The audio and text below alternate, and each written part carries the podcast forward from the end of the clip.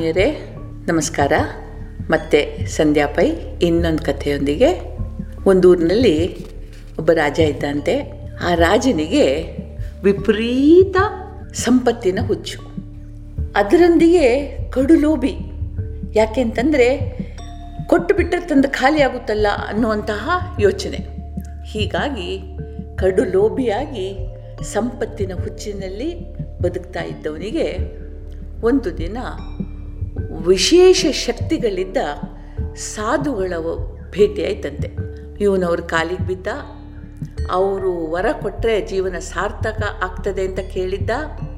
ಅವರಿಗೆ ಎಲ್ಲ ರೀತಿಯ ಉಪಚಾರಗಳನ್ನು ಮಾಡಿ ಕಡೆ ಹೇಳ್ದ, ನೋಡಿ ನನಗೊಂದು ವರ ಕೊಡಬೇಕು ನೀವು ಅಂತ ಕೇಳ್ದ. ಅವರು ಇವನ ಕಡೆ ನೋಡಿದರು. ಇವನ ತಲೆಯಲ್ಲಿ ಏನಿದೆ ಅಂತ ಹೇಳಿ ಅವ್ರಿಗೆ ಗೊತ್ತಾಯಿತು. ಕಡೆಗೆ ಇವನಿಗೇ ಬುದ್ಧಿ ಬರಬೇಕು, ನಾನೀಗ ಆಗೋದಿಲ್ಲ ಅಂತಂದರೆ ಅವನು ಇನ್ನೊಬ್ಬನನ್ನು ಹಿಡಿತಾರೆ, ಆದುದರಿಂದ ನಾನು ಇವನಿಗೆ ಬುದ್ಧಿ ಕಲಿಸ್ಲಿಕ್ಕೆ ಒಂದು ಉಪಾಯ ಕಂಡು ಹಿಡಿಬೇಕು ಅಂಥೇಳಿ ಆಲೋಚನೆ ಮಾಡಿದ್ರು. ಆಯಿತು, ಕೇಳಪ್ಪ ನಿನಗೇನು ಬೇಕು ಅಂತಂದರು. ಇದನ್ನೇ ಕಾಯ್ತಾ ಇದ್ದ ರಾಜ ತನ್ನ ಬೇಡಿಕೆಯನ್ನು ಮುಂದಿಟ್ಟನಂತೆ. ಏನು ಅಂತಂದರೆ, ತನಗೊಂದು ಪುತ್ರ ಸಂತಾನ ಆಗಬೇಕು. ಸರಿಯಪ್ಪ, ಎಲ್ಲರಿಗೂ ಮಕ್ಕಳು ಬೇಕು ಅನ್ನೋ ಆಸೆ ಇರ್ತದೆ. ಆದರೆ ಆ ಮಗುವಿನಿಂದ ಹೊರಬೀಳುವ ಎಲ್ಲ ತ್ಯಾಜ್ಯನೂ ಚಿನ್ನ ಆಗಬೇಕು. ಅಂದರೆ ಅದರ ಮಲ, ಮೂತ್ರ, ಉಗುಳು, ಸಿಂಬಳ, ಬೇವರು ಎಲ್ಲ ಕೂಡ ಚಿನ್ನ ಆಗಿರಬೇಕು ಅಂತ ವರ ಕೇಳಿದ. ಇವರಿಗೆ ಪಾಪ ಅನಿಸಿತು, ಎಂಥ ವಿಚಿತ್ರ ವರ ಕೇಳ್ತಾ ಇದ್ದಾನವನು ಅಂಥೇಳಿ, ತಮ್ಮ ಇದರಿಂದ ಒಳ್ಳೆಯದಾಗೋದಿಲ್ಲ, ಆದರೆ ನೀನು ಬೇಕೇ ಬೇಕು ಅಂತಂದರೆ ಈ ಚಿನ್ನವನ್ನು ನಿನಗೆ ಸಂಭಾಳಿಸ್ಲಿಕ್ಕೆ ಆಗ್ತೀಯ ಆಗ್ತದಾ ಅಂಥೇಳಿ ಆಲೋಚನೆ ಮಾಡು ಅಂತಂದರು. ಇವನು ಏನು ಹೇಳಿದರೂ ಕೇಳಲಿಲ್ಲ. ಕಡೆಗೆ ಸರಿ ನಿನ್ನ ಆಸೆಯಂತೆ ಆಗಲಿ ಅಂತ ಹೇಳಿ ಹೋದರು. ಮಹಾರಾಣಿ ಗರ್ಭಿಣಿಯಾದಲು. ನವಮಾಸ ತುಂಬಿ ಚಂದದ ಗಂಡು ಮಗುವಿಗೆ ಜನ್ಮ ನೀಡಿದ್ಲು. ಜನ್ಮ ನೀಡಿದ್ಲು ಮಾತ್ರ ಅಲ್ಲ, ಆ ಮಗು ವ್ಯಾ ಅಂತ ಹೇಳಿ ಬಾಯಿ ತೆಗೆದು ಅತ್ತಾಗ ಹೊರಗೆ ಬಿದ್ದ ಅದರ ಜೊಲ್ಲಿನ ಹನಿಗಳು ಚಿನ್ನದ ಹನಿಗಳಾಗಿ ಮಾರ್ಪಟ್ಟು ಹೊರಗೆ ಬೀಳೋದನ್ನು ನೋಡ್ತಾ ನೋಡ್ತಾ ನೋಡ್ತಾ ರಾಜ ಎಂಥ ಆನಂದಪಟ್ಟ, ಎಂಥ ಖುಷಿಪಟ್ಟ ಅಂತಂದರೆ ಕುಣಿದಾಡಿದನಂತೆ. ಸರಿ, ಅವತ್ತಿಂದ ಶುರುವಾಯಿತು. ಅದರದ್ದು ಮಲ, ಮೂತ್ರ, ಬೇವರು, ಜೊಲ್ಲು, ಸಿಂಬಳ ಎಲ್ಲ ಹೊನ್ನಾಗಿ ಹೊರಗೆ ಹೊರಗೆ ಬಿದ್ದ ಕ್ಷಣದಲ್ಲಿ ಹೊನ್ನಾಗ್ತಿತ್ತು. ಮಗು ಬೆಳೀತಾ ಇರುವಾಗೆ ಇದರ ಗಾತ್ರನೂ ಜಾಸ್ತಿ ಆಯಿತು. ನಾವು ವಾಲ್ಯೂಮ್ ಅಂತ ಹೇಳ್ತೀವಲ್ಲ, ಸಣ್ಣ ಮಗು ಎಷ್ಟು ಮಲ ಮಾಡು ಮಲ ವಿಸರ್ಜನೆ ಮಾಡುತ್ತೆ, ಮೂತ್ರ ಮಾಡುತ್ತೆ, ಒಂದು ಕೆಲವು ಚಮಚಗಳಷ್ಟು. ಬೆಳೀತಾ ಬೆಳೀತಾ ಬೆಳೀತಾ ಇದು ಜಾಸ್ತಿ ಆಗ್ತದೆ. ಆಯಿತು, ಈ ರಾಜನ ಭಂಡಾರದಲ್ಲಿ ಯಾವ ಪಾಟಿ ಚಿನ್ನ ಸಂಗ್ರಹ ಆಗ್ಲಿಕ್ಕೆ ಶುರುವಾಯಿತು ಅಂತಂದರೆ ನಂಬಲಿಕ್ಕಾಗೋದಿಲ್ಲ. ಇವನೇನು ಮಾಡಿದ, ಪ್ರಜೆಗಳಿಗೆ ಖುಷಿ ಕೊಡೋದಕ್ಕೆ ಪ್ರಜೆಗಳ ತೆರಿಗೆ ರದ್ದು ಮಾಡಿದ. ತೆರಿಗೆ ರದ್ದು ಮಾಡಿದ್ರಿಂದ ಒಂದು ಪರಿಣಾಮ ಆಯಿತು, ಘೋರ ಪರಿಣಾಮ. ಪ್ರಜೆಗಳು ಆಲಸಿಗಳಾದರು, ಅವರ ಜೀವನ ಮಟ್ಟ ಏರ್ತು. ಅವರು ಯಾವಾಗಲೂ ಆಮೋದ ಪ್ರಮೋದಗಳಲ್ಲಿ ಮಗ್ನರಾಗ್ಲಿಕ್ಕೆ ಶುರು ಮಾಡಿದರು. ಕುಡ್ತಾ ಬಂತು, ವೇಶ್ಯಾವಾಟಿಕೆಗಳು ಶುರುವಾದವು, ಹಾಡು ಕುಣಿತಗಳು, ಕೆಲಸ ಮಾಡೋದಿಲ್ಲ, ಭೂಮಿ ಪಾಳು ಬಿತ್ತು, ಬಂಜರಾಯಿತು. ಮನೆಯಲ್ಲಿ ನೋಡಿದರೆ ಜಗಳ, ಮೈಗಳ್ಳತನ, ಆಲಸ್ಯ. ಎಲ್ಲಿ ಸಿರಿ ಉಂಟೋ ಅಲ್ಲಿ ಈ ದುರ್ಬುದ್ಧಿಗಳು ಇರ್ತವೆ. ಆಲಸ್ಯ ಬರ್ತದೆ, ಎದೆ ಬಗ್ಗೆ ಕೆಲಸ ಮಾಡೋ ಪರಿಪಾಠ ಹೋಗ್ತದೆ, ಮೈಗಳ್ಳತನ ಬರ್ತದೆ. ಹೀಗೆ ಇಷ್ಟೇ ಮಾತ್ರ ಅಲ್ಲ, ನಾನು ದೊಡ್ಡವನು ನೀನು ದೊಡ್ಡವನು ಅಂತ ಪೈಪೋಟಿ ಶುರುವಾಯಿತು. ರಾಜ ಅವರನ್ನು ಹಿಡಿತದಲ್ಲಿ ಇಡಲಿಕ್ಕೆ ಅಂಥೇಳಿ ಒಂದು ದೊಡ್ಡ ಸೈನಿಕ ವರ್ಗವನ್ನು ಶು ಹುಟ್ಟಾಕಿದ. ಹೀಗೆ ಈ ಸೈನಿಕರು ಕೂಡ ಹಾಗೆ, ಅವರಿಗೆ ಬೇಕು ಬೇಕಾದಷ್ಟು ಪಗಾರ ಬಂತು, ಅವರು ಆಲಸಿಗಳಾದರು. ಅವರು ದಿನನಿತ್ಯ ಕವಾಯತ್ತು ಮಾಡೋದು, ಮೈಯನ್ನು ಗಟ್ಟಿಮುಟ್ಟಾಗಿಡೋದು, ಒಳ್ಳೆಯ ಆಹಾರ ತಿನ್ನೋದು ಅದನ್ನು ಬಿಟ್ಟರು. ಅವರು ಕೂಡ ಆಮೋದ ಪ್ರಮೋದಗಳಲ್ಲಿ ಸಿಕ್ಕಿಕೊಂಡರು. ಹೀಗಾಗಿ ಇಡೀ ಸಮಾಜ ವ್ಯವಸ್ಥೆಗೆ ಕುಟ್ಟೆ ಹಿಡಿತು. ಪಕ್ಕದ ಊರಿನಲ್ಲೊಬ್ಬ ರಾಜ ಇದ್ದ. ಅವನು ಇದನ್ನೆಲ್ಲ ಗೂಢಾಚಾರರ ಮೂಲಕ ತಿಳ್ಕೊಳ್ತಾ ಇದ್ದ. ಕೆಲವು ವರ್ಷಗಳಲ್ಲಿ ಈ ನಮ್ಮ ಸಂಪತ್ತಿನ ಆಸೆಬುರುಕ ರಾಜನ ಮರ ಗೆದ್ದಲು ತಿಂದಿದೆ ಅಂತ ಹೇಳಿ ಅವನಿಗೆ ಗೊತ್ತಾಯಿತು. ಅಲ್ಲಿಂದ ದಂಡೆತ್ತಿ ಈ ರಾಜನ ಮೇಲೆ ಬಂದ. ಇನ್ನೊಂದೇನು ಅಂತಂದರೆ ಇವನು ಭಂಡಾರದಲ್ಲಿ ಅಪಾರವಾದ ಚಿನ್ನ ಇದೆ. ಹೀಗೆ ಬರುವಾಗ ಏನಾಗಿದೆ ಅಂದರೆ ಸೈನಿಕರಿಗೂ ಮೈಯಲ್ಲಿ ಬಲ ಇಲ್ಲ, ರಾಜನಿಗೆ ಕಾದಾಡೋ ಮನಸ್ಸೂ ಇಲ್ಲ. ಇವನೇನು ಮಾಡ್ದ, ಆ ಬಂದ ರಾಜನಿಗೆ ರಾಶಿ ರಾಶಿ ಹೊನ್ನು ಕೊಟ್ಟು ವಾಪಸ್ ಕಳಿಸ್ದ. ಯುದ್ಧ ಇಲ್ಲ, ಜಗಳ ಇಲ್ಲ, ಹೊಡೆದಾಟ ಇಲ್ಲ, ಏನಿಲ್ಲ, ಕೊಟ್ಟು ವಾಪಸ್ ಕಳಿಸಿದ. ಇದು ಇನ್ನೊಬ್ಬ ರಾಜನ ಕಿವಿಗೆ ಬಂತು. ಅವನು ಬಂದ, ಅವನಿಗೂ ಒಂದಿಷ್ಟು ಕೊಟ್ಟ.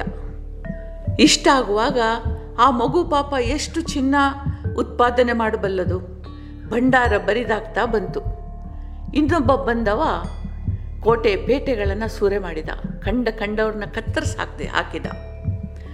ಆ ಬಂದವ ರಾಜ ಪರಿವಾರವನ್ನೂ ಬಿಡಲಿಲ್ಲ.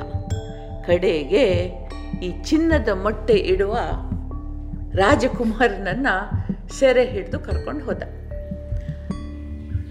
ನೋಡ್ತಾನೆ ಈ ಹುಡುಗನ ಮೈಯಿಂದ ಹೊರಬಿದ್ದದ್ದೆಲ್ಲ ಚಿನ್ನ ಆಗ್ತಾ ಇದೆ. ಅವನಿಗನ್ನಿಸ್ತು ಇವನಿಗೇನೋ ವಿಶೇಷ ರೀತಿಯ ಚಿಕಿತ್ಸೆಗಳನ್ನು ಕೊಡಿಸಿದ್ದಾರೆ, ಏನೋ ಒಂದು ಸೂತ್ರ ಇದೆ, ಅದನ್ನು ತನಗೆ ಹೇಳಿದರೆ ಅಥವಾ ತಾನದನ್ನು ಯಾವ್ದು ಏನು ಅಂತ ಕಂಡುಕೊಂಡ್ರೆ ನನ್ನ ಮಕ್ಕಳಿಗೆ, ನನ್ನ ಕೆಲಸದವರಿಗೆ ಎಲ್ಲರಿಗೂ ಇದನ್ನು ಕೊಟ್ಟು ಅವರ ಮೈಯಿಂದ ಬೇಕು ಬೇಕಾದಷ್ಟು ಚಿನ್ನವನ್ನು ಹೊರಗೆ ತರ್ಬೋದಲ್ವಾ, ಆವಾಗ ನಾನು ಈ ಪ್ರಪಂಚದಲ್ಲಿ ಸಿರಿವಂತ ಆಗ್ತಾನೆ ಅಂತ ಹೇಳಿ ಈ ಹುಡುಗನಿಗೆ ಕೇಳ್ದ, ನೀನೇನು ತಿಂತೀಯ, ನೀನೇನು ಮಾಡ್ತೀಯ, ನಿನ್ನ ಮೈಯಿಂದ ಇದು ಚಿನ್ನ ಹೇಗೆ ಹೊರಗೆ ಬರುತ್ತೆ ಅಂತ ಕೇಳ್ದ. ಈ ಪಾಪದ ಹುಡುಗನಿಗೆ ನಿಜವಾಗ್ಲೂ ಗೊತ್ತಿಲ್ಲ. ಅವನು ಸತ್ಯ ಹೇಳ್ದ, ನನ್ನ ತಂದೆಗೊಬ್ಬರು ಸಂತರು ವರ ಕೊಟ್ಟರಂತೆ, ಆ ವರದಿಂದ ನನ್ನ ಮೈಯಿಂದ ಚಿನ್ನ ಬರ್ತದಂತೆ ಅಂತಂದ ರಾಜ. ಅವನು ಇವನನ್ನು ಆ ಸೆರೆ ಹಿಡಿದ ರಾಜ ಇದನ್ನು ನಂಬಲಿಲ್ಲ. ಎಂತ ಹೇಳ್ತೀಯ ನೀನು, ಯಾರೋ ವರ ಕುಡಿದ್ರೆ ಇಂಥ ಮಗ ಹುಡ್ತಾನ, ಏನೋ ಇದೆ ನೀನು ಹೇಳೋದಿಲ್ಲ ಅಂತ ಹೇಳಿ ಇವನಿಗೆ ಚಿತ್ರಹಿಂಸೆ ಕೊಡೋಕ್ಕೆ ಶುರು ಮಾಡಿದ. ಈ ರಾಜನ ಹಿಂಸೆ ತಡಿಲಿಕ್ಕಾಗದೆ ಹುಡುಗ ಸತ್ತೋದ. ಹೀಗೆ ಒಬ್ಬ ಮೂರ್ಖ ರಾಜನ ಮೂರ್ಖ ಲಾಲಸೆಯಿಂದ ಇಡೀ ದೇಶವೇ ನಾಶವಾಗಿ ಹೋಯಿತು. ಇಲ್ಲಿ ಒಂದು ಪ್ರಶ್ನೆ ಬರ್ತದೆ, ಸಮೃದ್ಧಿಯಿಂದ ಸುಖದಿಂದ ತುಂಬಿದ ಒಂದು ರಾಜ್ಯ ಒಂದು ಸುಖದ ಕಲ್ಪನೆಯ ಬೆನ್ನೇರಿ ಹೇಗೆ ನಾಶ ಆಯಿತು? ಇಷ್ಟಕ್ಕೂ ಈ ಸುಖ ಅಂದರೆ ಏನು? ಈ ಸುಖದ ಅರ್ಥ ಏನು? ಅಸಲಿಗೆ ನೋಡಿದರೆ ಈ ಸುಖ ಅನ್ನುವ ಕಲ್ಪನೆಗೆ ಅರ್ಥವೇ ಇಲ್ಲ, ಇದಕ್ಕೊಂದು ಬುನಾದಿಯೇ ಇಲ್ಲ. ಒಂದು ಹವಾನಿಯಂತ್ರಿತ ಕೋಣೆಯಲ್ಲಿ ಟೆಂಪ್ರೇಚರನ್ನು ಸಾಧಾರಣ ಹದಿನೆಂಟು ಡಿಗ್ರಿಯಲ್ಲಿಟ್ಟು ಒಬ್ಬ ಕೂತ್ಕೊಳ್ತಾನೆ, ಅವನಿಗೆ ಭಾರಿ ಸುಖ, ಒಂದು ಚೂರು ಬೆವರು ಬರ್ತಾ ಇಲ್ಲ, ನಾನು ಸುಖವಾಗಿದ್ದೀನಿ ಅಂತ ಹೇಳ್ತಾನೆ. ಇನ್ನೊಬ್ಬ ಒಳಗೆ ಬರ್ತಾನೆ, ಬಂದು ಕೂಡಲೇ ಅವನ ಕೈ ಕಾಲೆಲ್ಲ ನಡುಗಿ ಕೈ ಕಾಲೆಲ್ಲ ತಣ್ಣಗಾಗಿ ಅವನು ಹೊರಗೊಡ್ತಾನೆ. ಯಾಕೆಂದರೆ ಅದು ಅವನಿಗೆ ದುಃಖ, ಅದು ಅವನಿಗೆ ನೋವು, ಅವನಿಗದು ಬೇಡ. ಒಬ್ಬ ಕಣ್ಣು ಮೂಗಿಂದ ನೀರು ಬರುವಂತಹ ಖಾರ ಊಟ ಮಾಡ್ತಾನೆ, ಇನ್ನೊಬ್ಬರಿಗೆ ಬಾಯಿಗೆ ಒಂದು ತುತ್ತು ಹೋದ ಕೂಡಲೇ ಗಂಟಲ್ಲಿ ನಿಂತ ಹೊಟ್ಟೆ ತನಕ ಉರಿ ಬರಲಿಕ್ಕೆ ಶುರು ಆಗುತ್ತೆ. ಮಾರನೇ ದಿನ ಅವನಿಗೆ ಸಂಡಾಸಿಗೆ ಹೋಗ್ಲಿಕ್ಕಾಗೋದಿಲ್ಲ. ಯಾಕೆಂದರೆ ಖಾರ ಒಬ್ಬನಿಗೆ ಸುಖ, ಇನ್ನೊಬ್ಬನಿಗೆ ದುಃಖ. ಬೆನ್ನು ನೋವು ಇದ್ದವನಿಗೆ ಮೃದುವಾದ ಹಾಸಿಗೆ ಮೇಲೆ ಮಲಗಿದರೆ ಅದು ನರಕ. ಅವನು ನೆಲದ ಮೇಲೆ ಚಾಪೆ ಹಾಕ್ಕೊಂಡು ಮಲಗ್ತಾನೆ, ಅವನಿಗೆ ಬೆನ್ನೋವಿರೋದಿಲ್ಲ, ಅವನಿಗೆ ಅದು ಸುಖ. ಹೀಗೆ ಸುಖ ಮತ್ತು ದುಃಖದ ಕಲ್ಪನೆಗಳು ನಮ್ಮ ವಿಚಾರಧಾರೆಯನ್ನು ಹೊಂದಿಕೊಂಡಿದ್ದಾವೆ ಹೊರತು ಅಸಲಿಗೆ ಸುಖ ಮತ್ತು ದುಃಖ ಅನ್ನೋದೇ ಇಲ್ಲ. ಒಂದು ಕಡೆ ಹರಿಕತೆ ಮಾಡ್ತಾ ಒಬ್ಬರು ಹರಿದಾಸರು ಹೇಳ್ತಾಯಿದ್ರು, ಒಬ್ಬನಂತೆ ಮೂಗಿಗೆ ನಶ ತುರುಕಿಸ್ಕೊಂಡು ಸುರ್ರಂತ ಮೇಲೆ ಎಳ್ಕೊಳ್ತಾನಂತೆ. ಆ ನಶ ಅವನ ಮೂಗಿನ ಹೊರಳೆಗಳ ಒಳಗೆ ಹೋಗ್ತಾ ಉರಿತಾ ಉರಿತಾ ಅವನ ಸೈನಸ್ಗಳನ್ನು ಪ್ರವೇಶಿಸಿ ಅಲ್ಲಿ ಉರಿದು ಅವನ ಕಣ್ಣಿಂದ ನೀರು ಬರೋಕ್ಕೆ ಶುರು ಆಗುತ್ತಂತೆ. ಇದ್ರ ಜೊತೆಗೆ ಅವನು ಸಿಗರೇಟ್ ಸೇದ್ತಾ ಇದ್ದಾನಂತೆ. ಸಿಗರೇಟಿನ ಧೂಮ ಅವನ ಗಂಟಲನ್ನು ಪ್ರವೇಶಿಸಿ ಎದೆ ಮೂಲಕ ಕೆಳಗಿಳಿದು ಹೊಟ್ಟೆಯ ತನಕ ಉರಿತಾ ಉಂಟಂತೆ. ಇದರ ಜೊತೆಗೆ ಒಂದು ಗ್ಲಾಸ್ನಲ್ಲಿ ವಿಸ್ಕಿ ಹಾಕ್ಕೊಂಡು ನೇರವಾಗಿ ಕುಡಿತಾನಂತೆ.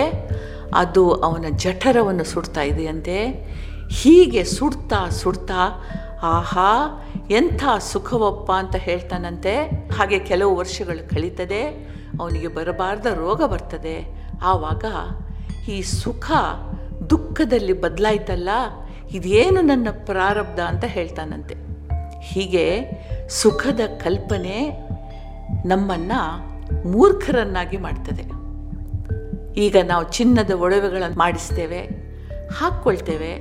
ನಮ್ಮ ಕಣ್ಣಿಗೆ ಅದು ಕಾಣೋದಿಲ್ಲ, ಎದುರಿಗೆ ಕೂತವನಿಗೆ ಕಾಣ್ತದೆ, ಅವನು ನೋಡ್ತಾನೆ. ಕನ್ನಡಿಯಲ್ಲಿ ನೋಡಿದರೆ ಮಾತ್ರ ನಮಗೆ ಕಾಣೋದು. ಎದುರಿನಲ್ಲಿ ಕೂತ ಕೂತವರಲ್ಲಿ ಮಿಶ್ರ ಭಾವನೆಗಳು. ಒಬ್ಬಳು ಹೇಳ್ತಾಳೆ, ಓ ಗಂಡ ಯಾರ್ದೋ ತಲೆ ಒಡೆದು ಲಂಚ ಗಿಂಚ ತೆಕ್ಕೊಂಡು ಚಿನ್ನ ಮಾಡಿಸಿದ್ದಾನೆ ಅಂತ ಒಬ್ಳು ಹೇಳ್ತಾಳೆ. ಒಬ್ಳು ಹೇಳ್ತಾಳೆ, ಅಗತ್ಯ ಉಂಟಾ ನಮ್ಮ ಹೊಟ್ಟೆ ಉರಿಸ್ಲಿಕ್ಕೆ ಇಷ್ಟು ಭಾರದ ಒಡವೆಗಳನ್ನು ಹಾಕ್ಕೊಂಡು ತಿರುಗಲಿಕ್ಕೆ ಅಂತ ಇನ್ನೊಬ್ಳು ಹೇಳ್ತಾಳೆ. ಮತ್ತೊಬ್ಬ ದೂರದಲ್ಲಿ ನಿಂತು ನೋಡುವ ಹೇಳ್ತಾ ಇದ್ದಾನೆ, ಇವಳು ಮನೆಯಲ್ಲಿರ್ಬೋದು, ಹೋಗುವಾಗ ಎಷ್ಟು ಹೊತ್ತಾಗ್ಬೋದು, ಇವಳು ಎಂಟು ಗಂಟೆ ಆಗ್ಬೋದಾ, ದಾರಿಯಲ್ಲಿ ಇವಳನ್ನು ಅಡ್ಡ ಹಾಕಿ ಈ ಚಿನ್ನವನ್ನು ನಾನು ಕಸಿದುಕೊಳ್ಬೇಕು, ಕಳ್ತನ ಮಾಡಬೇಕು ಅಂಥೇಳಿ ಮತ್ತೊಬ್ಬ ಹೇಳ್ತಾನೆ. ಮತ್ತೊಬ್ಬ ನಿಂತವ ಹೇಳ್ತಾನೆ, ಓ ಈವಾಗ ಗೊತ್ತಾಯಿತು, ಈ ಗಂಡ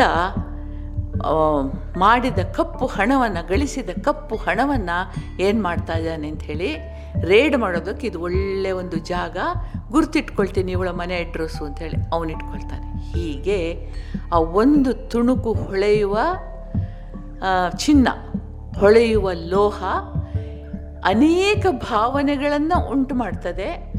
ಆದರೆ ಇವಳ ಮನಸ್ಸಿನಲ್ಲಿ ಒಂದು ಹೆಮ್ಮೆ, ತಾನೊಂದು ಬೆಲೆ ಬಾಳುವ ವಸ್ತು ಹಾಕ್ಕೊಂಡದ್ರಿಂದ ಒಂದು ಸುಖ ಸಿಕ್ಕಿದೆ ನನಗೆ ಅಂತ ಹೇಳುವ ಒಂದು ಮೂರ್ಖ ತಪ್ಪು ಭಾವನೆ. ಅಂಥೇಳಿ ಒಡವೆಗಳನ್ನು ಹಾಕ್ಕೊಳ್ಬಾರ್ದು ಅಥವಾ ಅಲಂಕಾರ ಮಾಡ್ಕೊಳ್ಬಾರ್ದು ಅಂತಲ್ಲ, ಆದರೆ ಸುಖದ ಕಲ್ಪನೆಗೆ ಎಷ್ಟು ಆಯಾಮಗಳಿವೆ ಅಂತ ಹೇಳಿದೆ. ಸೊ ಇದು ಇವತ್ತಿನ ವಿಷಯ. ನಿಮಗೆಲ್ಲರಿಗೂ ನಮಸ್ಕಾರ. ಜೈ ಹಿಂದ್.